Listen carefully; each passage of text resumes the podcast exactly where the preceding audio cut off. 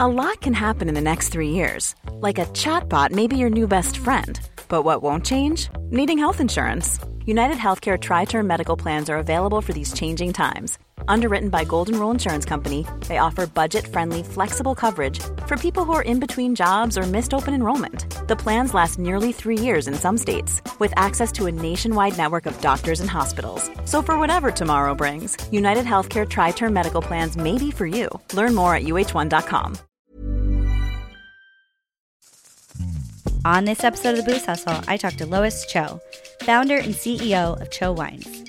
Together with her winemaker husband, Dave, they are Oregon's first Korean-American winemakers and are currently in the process of developing 77 acres in the Willamette Valley into sustainable vineyards that are going to be focused on varietals such as Pinot Noir, Chardonnay, as well as fun, boutique-y, esoteric projects as well. And during the early days of the pandemic, when most people were turning inward and locking down, Lois and Dave turned their vision outward into the world and set in motion a business plan to bring incredible wines to life. I'm not going to lie, when I met Lois, I immediately wanted to be best friends with her. And if you follow her on social media, you'll see why. She creates smart, effective, creative bites of content that have already garnered them a ton of positive attention. And it's not all just like flashy for the gram. Some of their wines have already been critical darlings and continue to get really great scores. I really hope you enjoy the episode.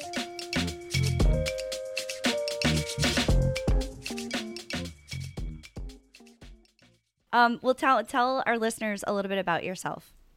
Sure. My name is Lois Cho, and I am the CEO, co-founder of Cho Wines with my husband, who's the winemaker. And really, this started out with his vision, but now I am all enrolled in it. There is no way I'm going to get myself out. No, you're in too deep, girl. Way too deep. That's awesome. And you guys have, was it 2 or 3 children? 3, yeah. So we have 2 girls and a boy. They're 9, 8, and 5. Whoa.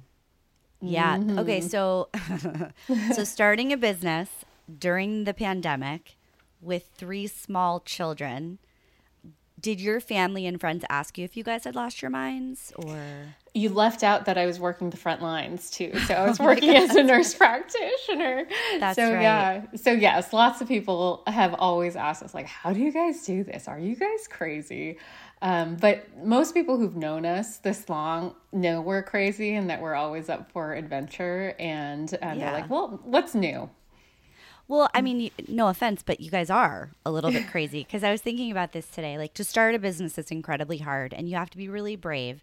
And I think that's why most people starting businesses start young because they don't have like a lot of people attached to them that are depending on them if things go south.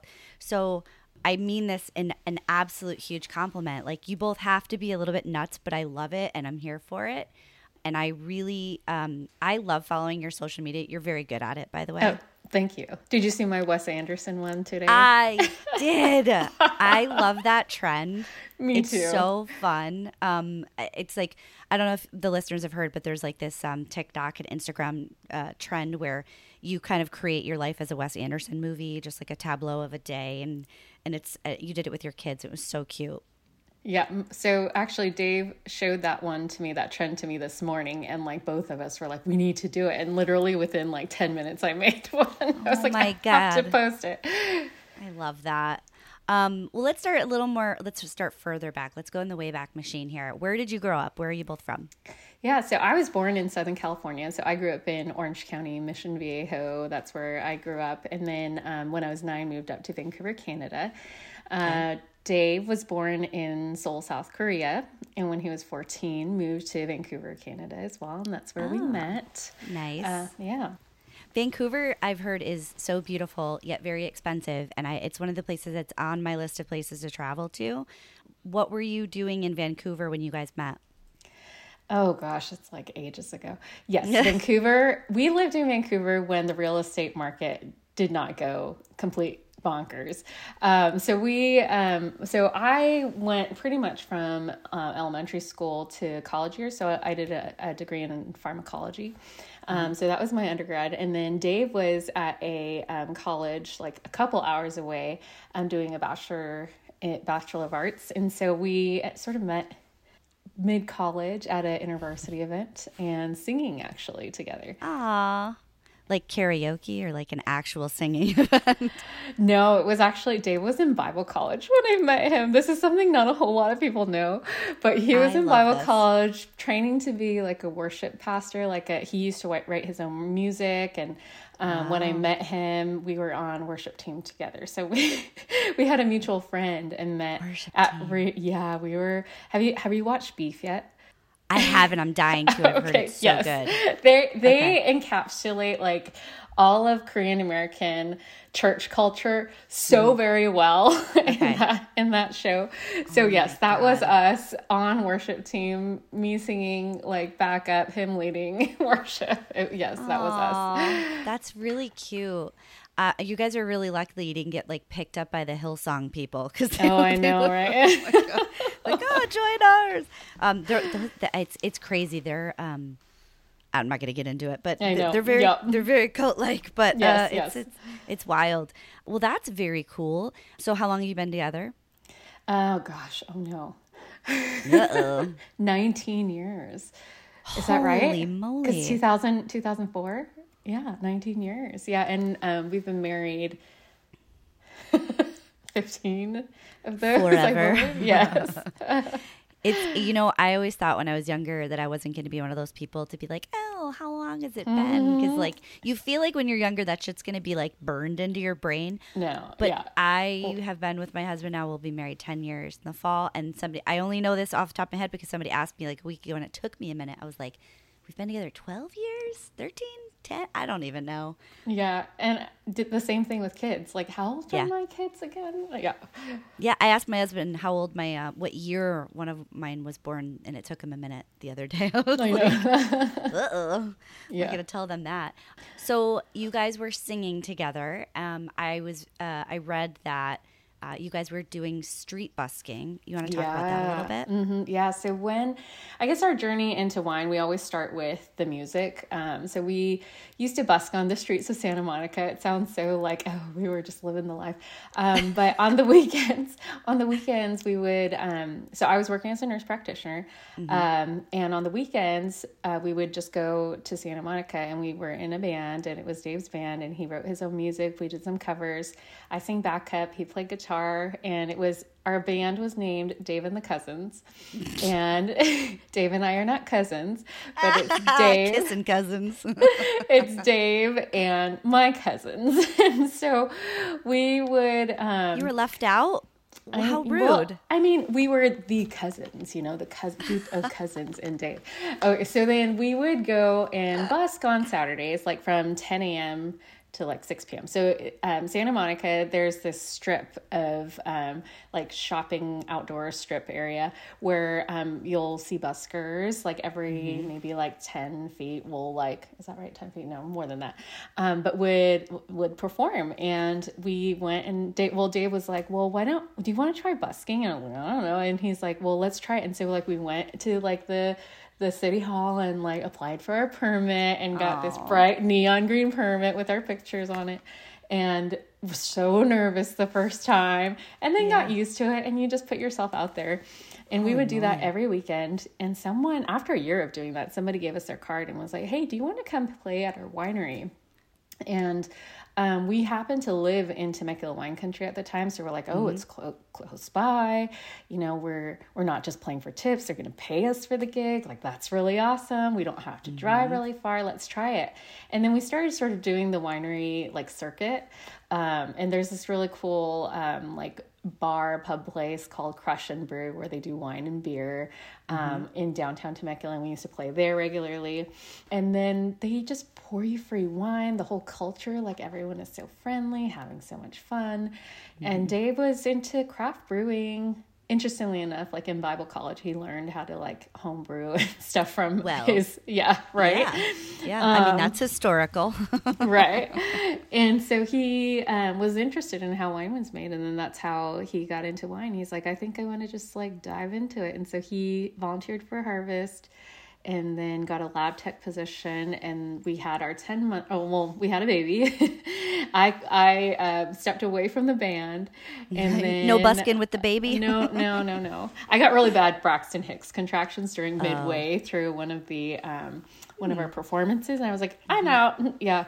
And then, we went on a trip to Napa and just sort of explored the idea of becoming a winemaker, and we're crazy enough to say, let's do it. And we moved up to Oregon, and he studied winemaking and jumped into the industry.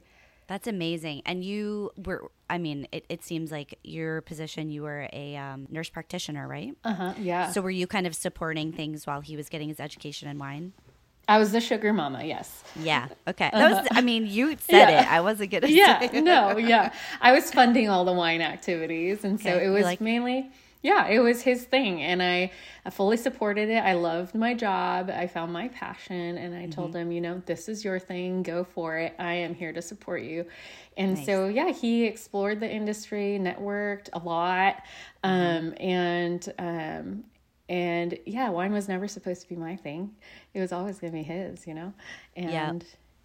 And you're like, oh, no, wait, you're having way more fun than me. I'm coming over. I'm switching teams. It is essentially how things ended up that way. So pandemic happened. I guess we just sort of fast forwarded a bunch, but I don't know if you want to go in for it. Pandemic happened.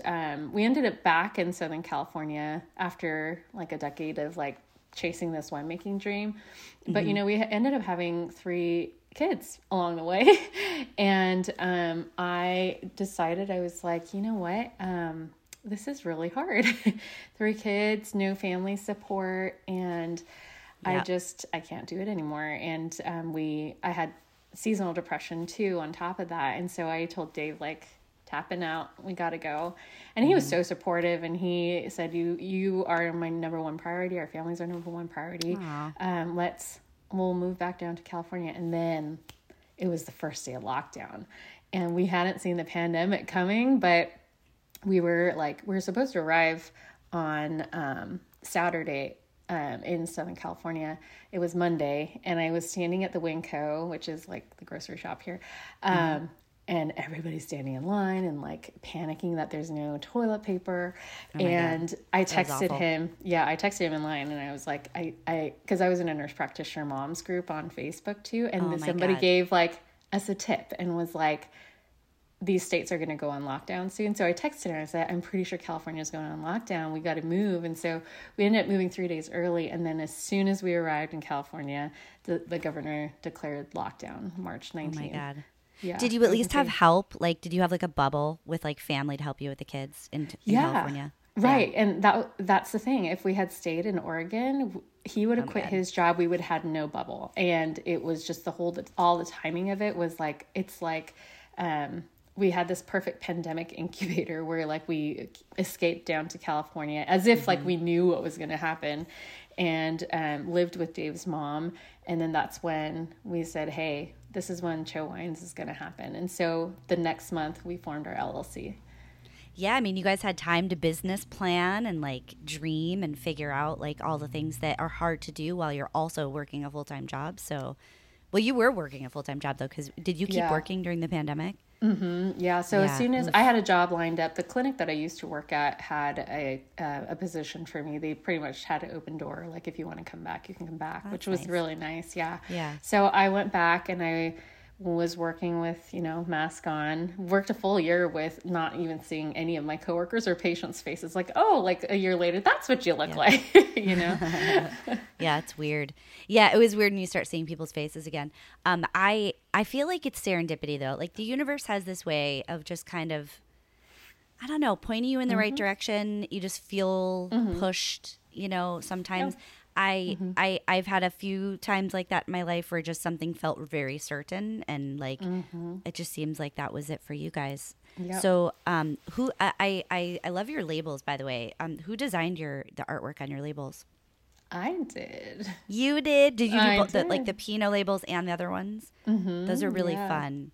I have to say, as somebody who works in the wine business, you have this brain trust, these big companies and marketing teams, people that have master's degrees, And the labels sometimes are so bad.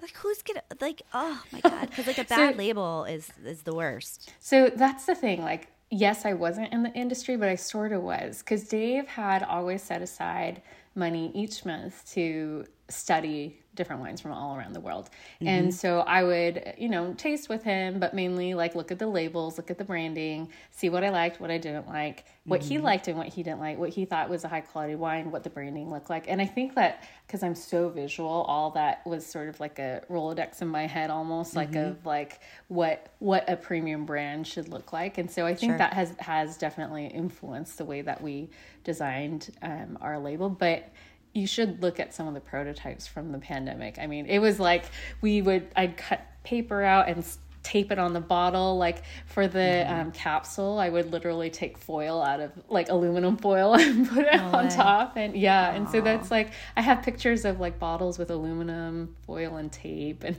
that's so cool though. That's such a fun part of the process, is like the ideation part. I wonder, so if I was going to start a winery and grow grapes anywhere in the United States, it would be Oregon for sure. Mm-hmm. I'm a wine nerd. Yeah. So what was the push to do that instead of California? The initial push was mainly because of school. So Dave had a Bachelor of Arts degree already, and he wanted to do another bachelor's and do pretty much a post-bac. And he looked into UC Davis, and they said, we don't take post-bac students. And so if you want, you have to do a master's or that's it. And so we're like, okay, well, where is the next closest place? And so mm-hmm. that's how we ended up in Oregon. But, you know, both of us had lived in the Pacific Northwest, or we consider Vancouver Pacific Northwest, sure. but, up north. And so we had driven through Oregon several times. And at one point had said, you know, I would love to live in Oregon one day. And that sort of stuck. And then, you know, we're like, let's go to Oregon. And we Googled pictures of Corvallis and all these lovely fall pictures. And we're like, that's where we're going to go. And then that's when like Dave's wine palette really changed. And he's like, sure. This is the wine I want to drink and make. And so that's why we stayed. Do you have any favorite Oregon producers? Like I know that I have, you know, like a handful like that I just are just like the perfect expressions of Oregon with Pinot Noir. Who are some of who do you think inspired you and Dave the most in Oregon? Because the inspiration for me wasn't there initially when I was here. So from my memory, the wines that stuck out that Dave really liked and like Cameron, Walter Scott. So those are some, you know, of the brands that I can think of, but mm-hmm. I'm sure Dave would be like, you forgot these people. There's like probably like 17 wines that he would absolutely put on the list. So your first first vintage or first foray into winemaking, obviously small production label. You guys were sourcing grapes at the beginning, right? Mm-hmm. Where primarily were you guys sourcing from? Yeah, so our first vineyard that we sourced from was Laurel Vineyard, and that Dave went to school with Andrew Albin, the son of the parents who planted it in 1981, and so that was the first vineyard. And then the next year we went to 3 different vineyards. Now we're at 9 different vineyards all throughout the Willamette Valley and mm-hmm. the Rocks district. We look at high elevation sites mainly because we're making sparkling wine and want like natural acidity. Mm-hmm. And then with wanting to partner with growers for like long time rather than, you know, just having short-term contracts, sure. we want to make sure that we're in it for the long run, so like 20, 30 years down the line. And with global warming, we're definitely seeing changes, and which is why we also, you know, wanted to purchase land in a high elevation area. And so that's mainly our criteria. Mm-hmm. And you really can't go wrong in the Willamette Valley in terms of soil, though. Yeah, that's true. Tell me a little bit about the land you guys just bought. What you're doing there. Yeah, so October 2021, 5 months after we launched Cho Wines officially or had our first release, we purchased 77 acres in the Chehalis Mountains AVA. It's in the southern tip of Hillsboro, probably like just like 30 minutes, 25 miles from Portland. And so when we found the property, we were just doom scrolling during the pandemic and found this website called landandfarm.com that had this gorgeous property that had no vines on it, but it was the exact elevation we wanted, the location we wanted. It just didn't have any vines planted. And I sent it to Dave and I said, what do you think? He's like, I already saw it, but I figured you didn't want to even look at it. I was like, I think we have to do this, Dave. And he's like, are you insane? Like, are you crazy? Like we'd have to move back to Oregon. We have to plant vines. We have to do all this. It's like, if 10 years down the line, we look back and we feel like that we'd regret it, then it's something we definitely have to do right now. And so that's how we ended up finding that property and getting it. But it's like southwest facing slope in the Chehalis Mountains, AVA at 650 to 1150 foot elevation. We had a soil scientist come out and he dug 15 different soil pits, and each of them were all so very diverse, almost like a rainbow layering of soil with like the landslides and the floods that had come through over the years. Mm-hmm. And then you can see river rocks, and you see just so many different, so much diversity. And even the soil scientist was like, I haven't seen this much diversity on one property in forever or at all. Wow. And so we even stumped him a little bit. And so we're like, this is really special. We have to jump on this. And so we did. That's very cool. So of those 77 acres, what are you guys starting out planting on? So last fall we planted Pinot Gris, Pinot Noir, and Chardonnay for both still and sparkling wines. And then we're bulking up on the Pinot and Chard this spring right now. We just planted last week. And then Dave's going to start experimenting with like 1 acre blocks of like Aligoté and Trousseau Noir, Gamay. He wants to potentially do Syrah. So he's just, things to have fun with over time. Trying to keep it fun and interesting and boutique-y. Mm-hmm. So, and I saw you guys make some pet nat, which is cool. Mm-hmm. Are you guys still making a cider, too? Yeah, so we made an apple grape co-ferment. So it's like we call it consider or concider, which means with cider, or also in French means reconcile. Mm-hmm. And so we took 7 heritage clone apples from Turner, Oregon, and pressed that down and added it to the skins and seeds of our sparkling press grapes. And so we fermented that down. It's really delicious. It reminds me of like a French cider. Yeah, so we're just, the way that came about was because of the early frost that happened in Oregon, and we're just trying to combat being a small producer, not like having enough tonnage. And we're like, well, how can we like bulk up on our tonnage or our production this year and meet the demand while still being true to ourselves and Oregon. And so we're like, well, what if we tried this? And Dave's really creative that way, and it turned out really good. And then we're scared for no reason because we had a great harvest. Yeah. Well, that's good. I mean, mm-hmm. that's great. I would say, though, that's like, I love that you're doing that. It's really cool to diversify, especially what you're doing. Mm-hmm. We're going to have to increasingly learn to work more with nature and the way things are changing. Mm-hmm. I think that's really fun. And I think it's kind of at the heart of and soul of what you guys do is creating some creative, interesting things. And that inspires other people in the wine industry, Yeah. I'm really interested to hear about how you guys mix up the work-life balance situation that you have. There's no balance. It is, how do I say this? Okay, so Dave and I are besties. And so we enjoy spending time together. So anytime away from the kids feels like we're dating, it sounds sort of cheesy. So, anytime we're in the cellar or on the vineyard property and the kids aren't with us, it's like we're having fun. So, I think that's how our relationship is balanced. And then as far as the kids, like Dave's mom just recently retired. And so she's been home to really help with the kids as we build the business.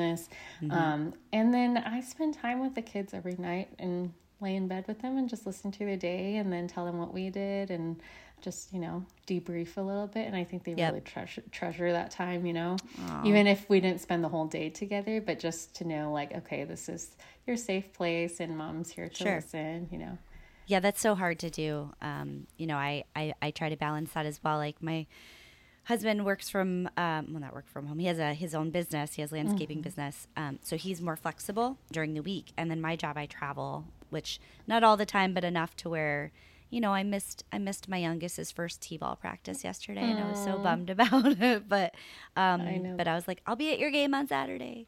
Yeah. But yeah, it's really hard, especially like being a mom in this business, being a woman in this business. Mm-hmm. I mean, things are changing, but not as fast as I would like them to. Right. But I think the conversations are starting to happen, so people are more acutely aware of, you know, not running yourself ragged and making sure you're creating that space. And I think that's what was key for us in like the timing of everything, was that I was able to take care of my mental health. Sure. And when I did do that, and when everybody in the family was on board to like support mom, she's having a tough time, let's all like focus on that and support her, then I was like rebuilt and suddenly had this capacity to be able to jump in and be like the CEO and like run the business. And so I can't emphasize that enough, that I feel like our society has this desire to like be like, go, go, go. And, you know, just really bragging about like being busy all the time.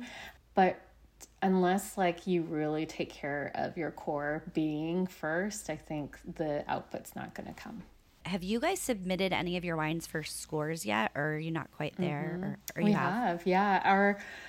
Our wines, like straight out the bat, got like 90 plus reviews from wine enthusiast James Suckling. Nice. And so it's, Dave and I, we had some contention about whether we should or not. And he's all about like not sending them in. He's like, you know, he's an artist, right? He's a musician. Sure. And I don't need to be like, judged by these people. Right, exactly. But, you know, I'm a type A, like straight A student. So I'm like, I need those scores, you know? That's why you need both of you running this thing, you know? Exactly. So, yeah, but it's been helpful in like just getting our name out there, I think. And just, you know, for people with a new brand, they're not sure, like, well, can I spend my, you know, $60 on this wine? So it's helpful in that way, I feel like. It is too. So I guess like there's problems with both sides of it though, because like depending on your production, if you don't have wine to sell, you create demand for something you can't fulfill. And then people kind of get like, why is this in Wine Enthusiast if I can't get it? But on the other side of it, you have small producers. I talked to a small producer a week ago who was just like, I'm not going to submit anything that I can't, it's all direct to consumer. What am I, you know, I guess my question is, what's the business model plan for you guys? What's your current production? Like, where do you see it going in the short term, long term? Yeah, so we started out at 700 cases. We're at 3,000 now, and the goal was to double each year, but we were at 3,000 last year, and we're going to be at 3,000 this year, mainly because we're not in our own space yet, and our winery build that we're actually building a tasting room winery right now, it got delayed about like 6 months to potentially a year. And so we won't be in our own production space, but our goal is to get up to, you know, 6, maybe 10. I don't know. Yeah. We'll see. Yeah. And a bulk of that's going to be in the, so let's tell our listeners a little bit like the tiers of what you guys are producing. So we have two different labels. One's more of like a popping teal color, like attention grabbing logo. And those ones are a little bit more of like our, what we call our experimental wines. So like our pet nats, piquettes, and our co-ferment. And then we have more of like a traditional flower logo. Those are all Oregon wildflowers with that spirit of us like growing wherever we want, doing whatever we want. And so those labels are more of like the Dave's traditional classical winemaking style. So your champagne style of sparkling, and your pinots, rosés, white pinot. So those are the different, I guess, tiers that we have. And then, if in terms of like tiers of like where we're selling, we do both DTC, direct to consumer online, but we also do wholesale with direct accounts that we have, and then also in distribution. So we're actually distributed right now in Toronto, South Korea, South Carolina, Alabama, Mississippi. Random. Yes, so random. Right? Wait. Let's back this up here for a second. Okay, what's the connection between Alabama? It's blowing my mind. Okay, explain to me the distribution network you have. It's okay. So you know how we launched on social media, right? And it all goes back to stories, but you know, when we launched in 2020 was our first official vintage of Cho Wines, right? And with the name Cho, and I had 200 followers on my Instagram account at the time, and I was like, how are we going to sell wine in Oregon while we're living in California? We have to really bulk up our Instagram account. So I started filming all this content during harvest, and then I after harvest come back to California and then just keep reusing that content and just like posting stuff like, and people who knew that we were living in California were like, are you guys back in Oregon? Right? I was like, no, it's just old content I'm posting. Mm-hmm. And I just kept doing that. And then I reached out to a bunch of people, distributors, like, well, not knowing that they were distributors, but people on Instagram who were very engaged because of the pandemic. Sure. Everyone was stuck at home. So like from like distributors, somms, even winemakers, and just had this like blurb that I would cut and paste. And every night I would message like 30 people, and just randomly with like people who were following accounts I felt like would engage with ours. And then, you know, I was just every day, just so active. And then with that came random people that were interested in our brand. So like Nadine Brown, sommelier for Charlie Palmer House, like in DC, she wanted to do an IG live with us. There were like winemakers in California, like during Asian, like that are Asian wine professionals. Wilfred Wong, wine reviewer for Bevmo, wanted to talk with us and interview me for an article. So like there were just like random connections that were happening. Mm-hmm. And so distributors reached out. And so from Korea, from Toronto, from, you know, South Carolina. So that's like the randomness. I'm not going to say no. Yeah, exactly. And so we had interest in like, we were in Illinois for a little bit too. And then, you know, California, we actually are self-distributed down there because we have a winery license down there as well. So yeah, that just makes up the weird distribution network that we have. That's so interesting. Yeah. Usually the distribution model is like key markets first or markets that are closer to home. Right. And then you kind of expand out from there. That's really interesting. I'm kind of jealous. I'm like, my counterpart at work, it covers Georgia and Alabama, and I'm going to be like, you have to find some of these Cho wines for me. Yeah. I'm like, or I can just buy them from your website. So that's probably the way to go. I was going to say that's very impressive, by the way, just from somebody who works in wholesale distribution. The guerrilla marketing aspect to managing your brand, I love that. So many people have these great ideas or great products, and they look at it through the lens of like, I make this and then I hand it to this person. Exactly, and then they do that. And I love that you're like, part of the whole through line, beginning to end, and that you've taken such ownership over it, and it's really amazing. I have no doubt how successful you guys are going to be, just because if you have the ability to already manage the business that way, you're going to do really well in this industry. Thank you.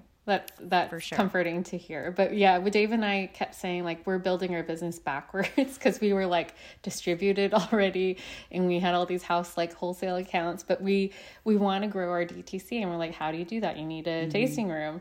And so we truly found that over this last year, as we've been doing tastings just once a week, how like we've been growing our club membership that way. And yeah, we just like are counting down the days to hosting tastings. But yeah, we start tent tastings this summer, so it's actually just a month away, Memorial Day weekend. So yeah, and from a profit margin perspective, that DTC piece is going to be really important for you guys. Yeah. Just, I mean, what you're able to accomplish. What else was I going to ask you? I feel like I had so many things, but well, I have something to say. Oh, I'd love to hear it.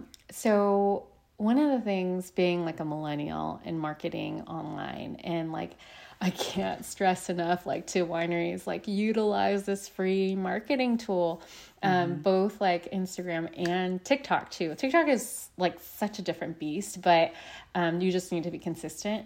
But the way that I see it, and like the way that I see the wine industry or winery like marketing changing, is that before people had to step foot at the winery and connect with the winemaker to feel a connection to the winery. But you can do that work before anyone steps foot in your winery at all mm-hmm. by sharing your story and being yourself, like putting yourself out there on social media. And that is like the biggest thing that I've found is that people are already connected to our story. And then a lot of people just end up showing up just to taste the wine and make sure that it tastes good.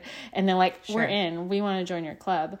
And so it's just like everybody is looking for connection. And it's just one thing I can't stress enough to people. I'm like, please grow your social media accounts. I know. Yeah. It's one of those things that it is so time consuming, but it's so mm-hmm. important. And you're right. And I mean, your social media is great. I think that's how I found you. I don't even know where I found you guys. That's the funny thing is that there's so many people like, I don't know how I found you. And then they look back at the message and it's like, Lois messaged me.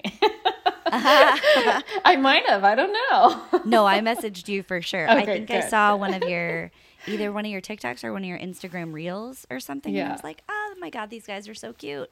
I'd love to hear a little bit more about the Asian American wine professional aspect of things, because I actually interviewed a Native American winemaker last week, and we were talking a little mm-hmm. bit about like the history of indigenous people in the United States making wine. And I know there's also a long history of Asian Americans making wine. I'd love for you to speak a little bit about that if you don't mind. Yeah. So I'm not sure if you knew. So I'm putting a Oregon API Food and Wine Fest together. Did you know that? I didn't know you didn't that. Know? Oh, my goodness. Okay. Heard it here first, folks. Yeah, I know, right? Okay, so there's on May 20th and 21st at Stoller Family Estate in Dayton, Oregon, we're hosting a Oregon Asian American Pacific Islander Food and Wine Fest. And it's going to be 5 Asian American owned wineries from the Willamette Valley and 10 Asian American Pacific Islander chefs from Portland. Awesome. And we're going to be doing non-traditional food pairings, and it'll be a good old day of fun, of like wine tasting food pairings. But I came up with this idea because, you know, when Dave and I launched Cho Wines, Dave's the first Korean American winemaker in Oregon. And that was like the headline that everyone wanted to publish, you know? Sure. I'm like, well, we'll lean into it. You know, that's what they want to publish. It'll get our name out there. Right. And then a lot of times people would ask us, you know, how does being Asian American influence your winemaking? And initially Dave was like, it really doesn't. And then we thought about it a little bit, and like, actually, like our palate definitely influences the wines that we want to drink and what we grew up eating. And that connection between our childhood food experiences and your palate and then winemaking, like just all made sense. Mm-hmm. And now like the industry is growing a little bit more diverse, and, you know, being a very Eurocentric industry before, we found in the Willamette Valley, we have 700 wineries and 10 of them are Asian American Pacific Islander owned, like very small percentage. But it's a percentage, like we're there. Yeah. And what was your question? It's something that it makes sense to me that, you know, that we, yeah, I was just tying in, mm-hmm. the history of, I guess, Asian American or Pacific Islander, Americans like in winemaking, because as you said, it has been very Eurocentric for so long. Mm-hmm. And I think, you know, the headlines, the buzzy headlines, like, oh, mm-hmm. you know, but I don't think people realize there is kind of a rich history there, even in California. Yeah. So I went to go visit Schramsberg. Jessica Koga is the head mm-hmm. winemaker there. And she gave us a tour of those caves underground. Beautiful. And they were like hand dug by Chinese railroad workers, and like goosebumps, like being in there, and almost like this eerie feeling of, you know, all these like railroad workers that had finished working and they were looking for work. And then they sort of started like migrating to like the wine industry and like, you know, help building out these caves. And mm-hmm. So yeah, there's a history there. And then quiet for a very long time, sure. you know? And so, but that's like, I mean, that's a history that is foreign to me because, you know, my family is Korean American or Korean, and wine just was not something that we grew up with. And mm-hmm. a lot of our families immigrated to the U.S. in the 70s to 90s with parents that may not have had a whole lot of education, sacrificed a whole lot to come here, but wanted their children to excel. And so now mm-hmm. there's this generation my age that, you know, are educated, but have had no wine education or wine background at all, because their parents never drank wine, never afforded to. And if they had the extra money, that's not what they were going to spend their money on, right? Sure. And and now the conversation is changing a little bit, where it's like, okay, like Asians may not have had that experience, but now it is afforded to them and they want to learn.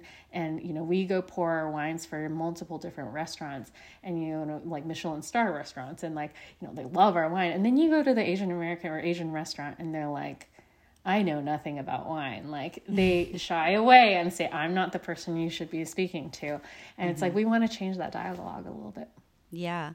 Well, and that's where innovation comes from, right? Like if you have a generation of wine drinkers or people that have been drinking the same kinds of wine for a really long time, and they have this idea of what something's supposed to taste like and what something's supposed to be like, but then you have someone come to it from a new place, that's where innovation comes from. That's where you get a fresh perspective. That's where changes come, things that make things better, and that's really important, in every aspect, in food and in wine. So absolutely. I think that's really great. What else? What else going on? This episode's going to come out on Monday. Oh, is it? So, yeah. Want to hear some juicy gossip? I love juicy gossip. NBC News Nightly is coming to interview us. And they're coming May 2nd or May 3rd, 4th, I think. So they're going to come film us on our property. So exciting. They're going to Inside Our Winery for API Heritage Month. They're going to do a feature on national news. Yeah, it's insane. Holy moly. I know. Isn't that crazy?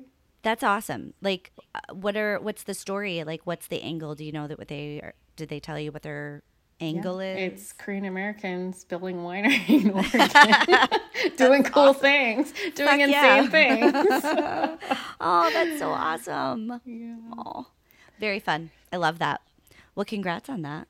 You guys are going to blow up. I hope you're producing a lot of wine. We're working on that. I know. I'm going to order some. I was looking on your website earlier today and I was like, shit, I wish I had tasted some of them before we had a chance to talk. What are we doing?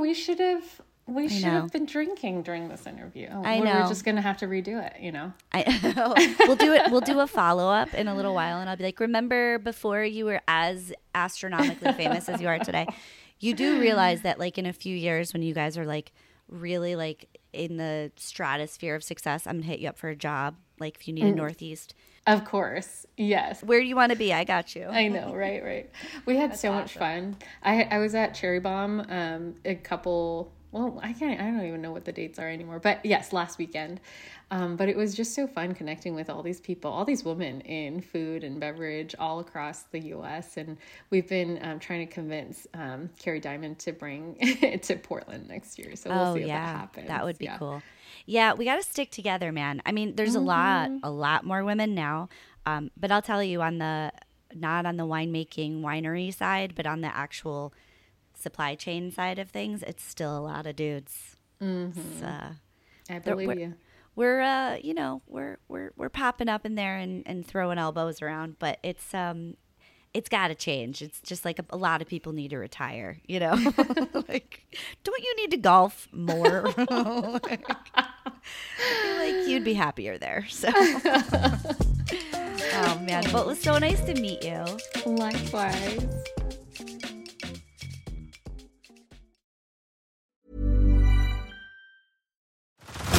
Head over to Hulu this March, where our new shows and movies will keep you streaming all month long. Catch the acclaimed movie, All of Us Strangers, starring Paul Mescal and Andrew Scott. Stream the new Hulu original limited series, We Were the Lucky Ones, with Joey King and Logan Lerman. And don't forget about Grey's Anatomy. Every Grey's episode ever is now streaming on Hulu. So, what are you waiting for? Go stream something new on Hulu. Subtle results, still you, but with fewer lines. Botox Cosmetic, onabotulinum botulinum toxin A, is a prescription medicine used to temporarily make moderate to severe frown lines, crow's feet, and forehead lines look better in adults. Effects of Botox Cosmetic may spread hours to weeks after injection, causing serious symptoms. Alert your doctor right away as difficulties swallowing, speaking, breathing, eye problems, or muscle weakness may be a sign of a life-threatening condition. Patients with these conditions before injection are at highest risk. Don't receive Botox Cosmetic if you have a skin infection. Side effects may include allergic reactions, injection site pain, headache, eyebrow and eyelid drooping, and eyelid swelling. Allergic reactions can include rash, welts, asthma symptoms, and dizziness. Tell your doctor about medical history, muscle or nerve conditions including ALS or Lou Gehrig's disease, myasthenia gravis, or Lambert-Eaton syndrome, and medications including botulinum toxins, as these may increase the risk of serious side effects. For full safety information, visit BotoxCosmetic.com or call 877-351-0300. See for yourself at BotoxCosmetic.com.